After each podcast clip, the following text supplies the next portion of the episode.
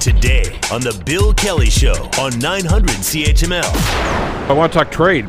Uh, the uh, prime minister is uh, pushing right now to uh, have the EU leaders uh, ratify a deal that they've been talking about for quite some time.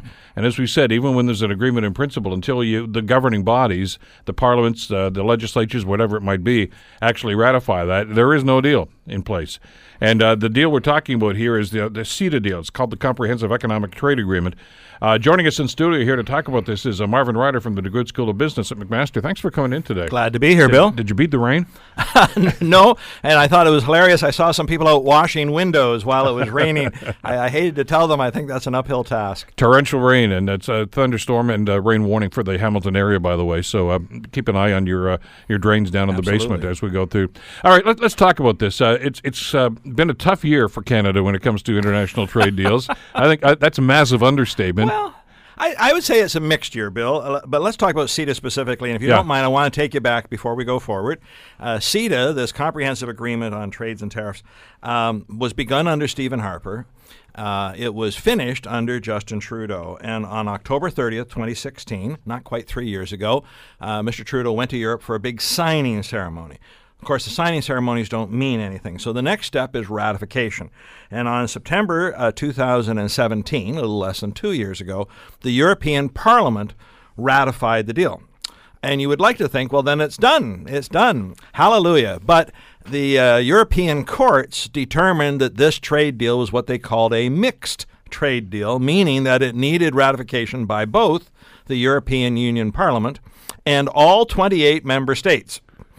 So good luck. Good luck with that. Good luck with that. So um, the good news was that on September 21st, 2017, 90% of the agreement came into force because the European controlled those things.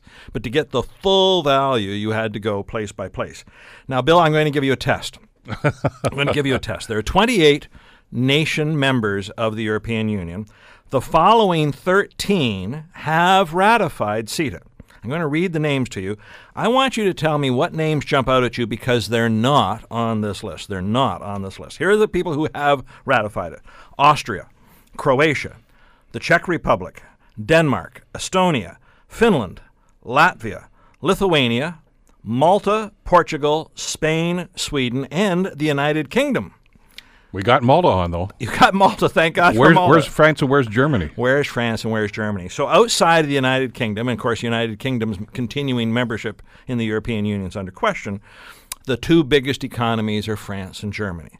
So what Mr. Trudeau has been doing at all of these big meetings, the G8, the G20, the NATO meetings, he's had these little side talks with Angela Merkel and and uh, Mr. Macron from France to say, hey. Where are you guys on this? Now, again, here's the good news. His talking with Mr. Macron has worked. And just about a month ago, on June 17th, the French Parliament, the National Assembly in France, introduced legislation to ratify the deal, and Mr. Macron has given Mr. Trudeau, as best he can, an assurance that it'll be done by the end of this year. Good. Okay, that'd be number 14. We're halfway there. But there are other countries. Uh, you mentioned Germany, but there's Italy isn't on that list. Netherlands isn't on that list. Belgium's not on that list. And so what is happening today and tomorrow is that a fellow named Donald Tusk and a fellow named Paul Juncker, uh, these are the closest you get to presidents, if you will, of the whole European Union, are visiting Montreal for a two day summit. They're going to talk about all kinds of things. They're going to talk about security. They're probably going to talk about the Iran situation, uh, other international things. But the one that we want to talk to them about is okay, guys, it's been almost two years. What can you do to round up these other members and get them to sign this? And I think that's what he's going to press a lot in Montreal over these two days. Mr. Trudeau would like a win. And now you mentioned that it's been a tough year for Canada on trade, and certainly when it comes to China, there is no better way to describe it than Yeah. a tough year. With with the United States, it's been actually a good year in the sense that we signed a North American free trade deal, whatever you want to call it, USMCA, MUSCA, CUSMA, whatever you want to call it. Uh, but the ratification is getting bogged down a little bit. But you know, again, I look at the glass half full. Mexico is signed on. Canada will likely ratify it before the summer is out. That just leaves the United States. We're moving on that file. The China file is the one that's mired down. So as we head into a fall election, I think Mr. Trudeau wants to point at some of his successes. He just needs a little more out of Europe at this point. What's the holdup? Uh, why? Why? No. Well, France. I guess we can put the, uh, you know, on this side of the ledger now because you got that agreement. And, Moving, and- yeah. But but what about the rest of them? Uh, Germany and, and these others and Italy. I mean, is there a problem with some of the, the stuff in that? Well, Bill, uh, welcome to politics, Politics Yeah. 101. Uh, nothing ever stands still. Now, what do I mean by that? Well, Mr. Trump in the United States was elected on a wave of populism. Populism is kind of what's good for me comes first, what's good for everybody else comes second. So the Italian parliament, uh, the German parliament, Bundestag, uh, and others are a little concerned. And they're just not sure there's enough protection for their local industries. Oh, they'd love to have access to Canada and, and then through Canada, maybe to the United States and the rest of North America. That's the easy part. But, oh, I don't know if I want to give up my own local concerns. So, uh, and by the way, most of this comes down to agriculture. It almost always Sure. comes down to agriculture. We're worried about the little farmers. Do they have enough protection? Do they have those things? And so, because governments, there are elections and governments change, their philosophies change, there's some concern. And now, if we don't get, and I'll be, I'll be evil here, Bill, uh, one country that's not on the list is Poland. Well, if we don't get Poland on board, it's probably not the end of the world. But by God, we sure need Germany and France to be a part of this.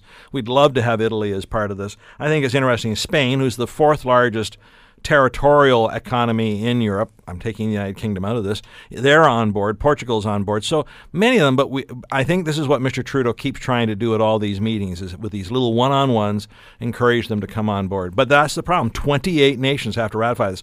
You might think NAFTA's hard, but it's only three. 28. But to, to have these heartful discussions, I mean, I can understand the Italian situation because of the politics in there. Uh, you know, they usually have coalition governments. Uh, They've probably had two elections since you and I started talking a few minutes ago. Have, yes. Uh, they seem to fall apart all the time, so it's going to be hard to get consensus there. It would be. But you've got strong leadership in those other two, in France and in Germany. It's, uh, I mean, if Merkel wanted this to go, it, it goes. That's that's Yeah, you, you would think that, Bill. She she is a strong leader. Unfortunately, in the last two years, her party has been losing seats as they have regional elections. And then there's another question as to how much a country like Germany can approve this at the national level, or do they have to get local government? So, do they need to get the Bavarian people? It'd be like going province by province as opposed to having Canada vote for this. Do I have Quebec on board? And the minute you bring it down, so take the Belgium situation. You may not remember this, but uh, in 2017, a regional parliament in a little area called Wallonia, Wallonia, wonderful name, Wallonia. They were the ones holding up Belgium's approval remember that, yeah. and um, and they're still not on board even today. They they came on board enough that Belgium could sign it, if you will, at the EU level, but in terms of the local level, it has not. And that's that's some of the problem still with the European Union. If anyone thinks they speak with one voice, they don't. They are 28 people in a chorus, but not all of them are on key all the time. Well, to your point about politics too, uh, you're right. I mean, Merkel's party has lost a number of seats, uh, and it's been to this hard right party, the opposition party there, so, which of course is, is espousing that populism that you just talked about. Right. Like we don't need the rest of the world. Right. You know, we're we're the strong people here. We don't need this sort of thing. Or again, Bill, let me let me again be candid. I, I think this is a great deal for both sides. I think it's a great deal for Canada. It's a great deal for the European Union.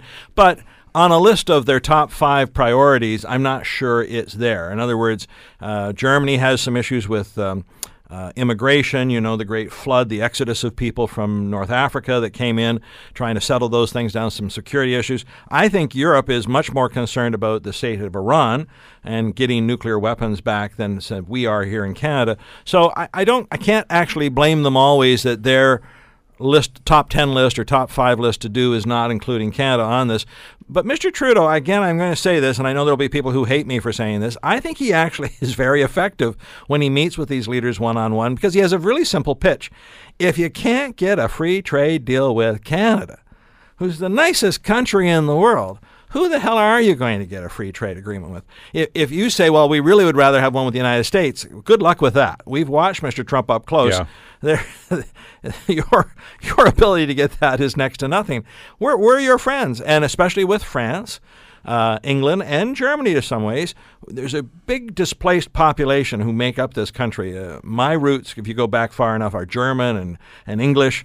Uh, I don't have many French connections to me, but you know th- these are sort of native people. We're, we're friends, we're buddies, and so I think he keeps pressing that.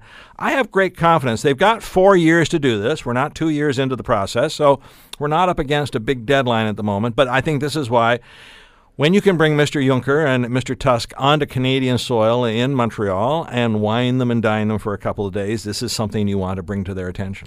But it, when you look at the balance sheet here, um, like you say, NAFTA is there, NAFTA 2, whatever you want to call it uh, which will probably eventually be ratified by the United States. I don't know if it's going to happen before the election next year, mm-hmm. but it's as you say, there's still a window of opportunity. Uh, the China thing is not going to happen anytime soon. Uh, but we, we, can can he hang his hat on the CETA deal and say, yeah, but look what we got. This is really going to benefit a, a number of sectors in the Canadian economy. Well, and he'll also mention the Trans-Pacific Partnership, sure. which, which is, or we can now call it TPP-11 because it doesn't include the United States, but includes 11 other nations. And, and you know, this is really kind of odd. This whole thing, whether it's free trade with Europe, free trade with the Pacific Rim, uh, other countries that we've had free trade agreements with, that sounds much more like a small c or a big C conservative agenda. They're always talking trade. So, why he wants this is it cuts off some of the people who say you're not friendly to business. He's friendly to business, but he's trying to do it in some kind of a balanced way.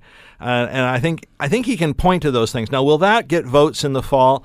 It, Bill, I, I, am not a political uh, scientist, but as an observer of politics, it always seems to me elections boil down to am I better off today than I was four years ago? If I feel good, if I feel the economy is strong, if I feel secure in my job, let's keep that guy in for four more years. If I don't feel good about my personal lot in life, let's get rid of the person. That's what sort of what happened with Kathleen Wynne last year. Even though she did some tremendous things, I think socially, the average person said, "Oh, my hydro bill's gone up. I'm not doing this. I'm not doing this. Let's put somebody else in charge." Mind you, again, we've seen how well that has worked out for Ontario, but we tend to vote against a party yeah. or reaffirm them as not so much the opposition that we're voting for. Well, we've had a, a number of discussions, of course, about the negotiations in the in the NAFTA deal, and uh, one of the, the stumbling blocks, of course, was the dairy industry, yes. and uh, and that is now in that deal, and we heard that they were not happy with the way that it was no. negotiated, especially in Quebec. Yet, when you look at the polling numbers, the Liberals are doing extremely well in Quebec, better than they did in the last couple of years, as a matter of fact. So I'm sure there are some discontented people there, but it doesn't seem to be spreading. Yeah, Bill, my, my roots, both of my parents came from farms, and so there are many family friends who come from farms. And I, I understand the concern, and it's. I call it a myopic concern. Let me try to explain that to you. Uh, the, these nice farmers say, You're going to let Americans come into my market. I've had control of my market, and I'm going to lose. And I say, yes, yeah, you might lose a little. In this free trade deal, uh, we're prepared to give the Americans up to a half a percent more of the dairy market. That's not a lot. But what are we getting in exchange? You now have better access to the American market. And, and the Canadian market is one tenth the size of the American market. If you can get a bigger chunk of the American market, go for it. And that's the problem. We need to get Canadians thinking not so much about what am I losing locally, but what am I gaining access to? If I can get into these markets and start selling my products abroad, think of what it's going to do for me. And, and frankly, Bill, Canada's standard of living is entirely based on our ability to export. If we only sell to ourselves, we would not have the standard of living we enjoy. We have to get out there and trade. Yes, there's damage. China is a great example. As we've been selling to China, we've been selling a lot of stuff to China, and then all of a sudden China changes its mind. It's going to hurt us.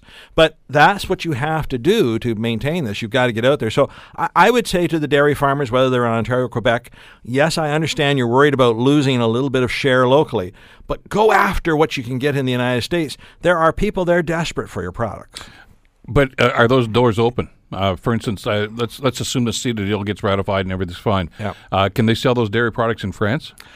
Well, that's see. This is the concern. France, perhaps, because uh, as you remember, in the early part of these negotiations, yeah. uh, Stephen Harper went through the same thing yeah. with the dairy industry. Yeah. Well, uh, put the dairy industry aside for a second. Obviously, if you go to France and you say we'd like to get Canadian wines into France, that's blasphemy in France. Yeah.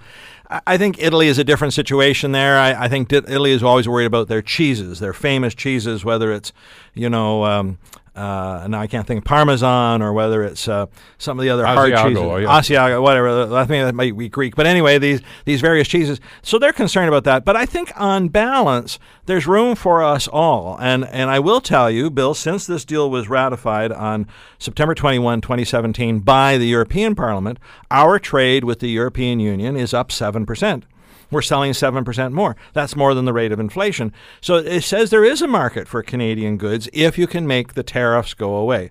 And, and I, I never fear free trade. If you know what you're doing, you can be efficient what you're doing, you can survive in a free trade world. Uh, uh, in fact, tariffs actually, if you will, infantilize an industry because what we're saying to people is you can't compete on a world stage, so we're going to put these artificial barriers to protect you we need to be good on a global level, and I think a lot of Canadian firms can be. Marvin Ryder from the DeGroote School of Business. Thanks for coming in today. Glad to be here. The Bill Kelly Show, weekdays from 9 to noon on 900 CHML.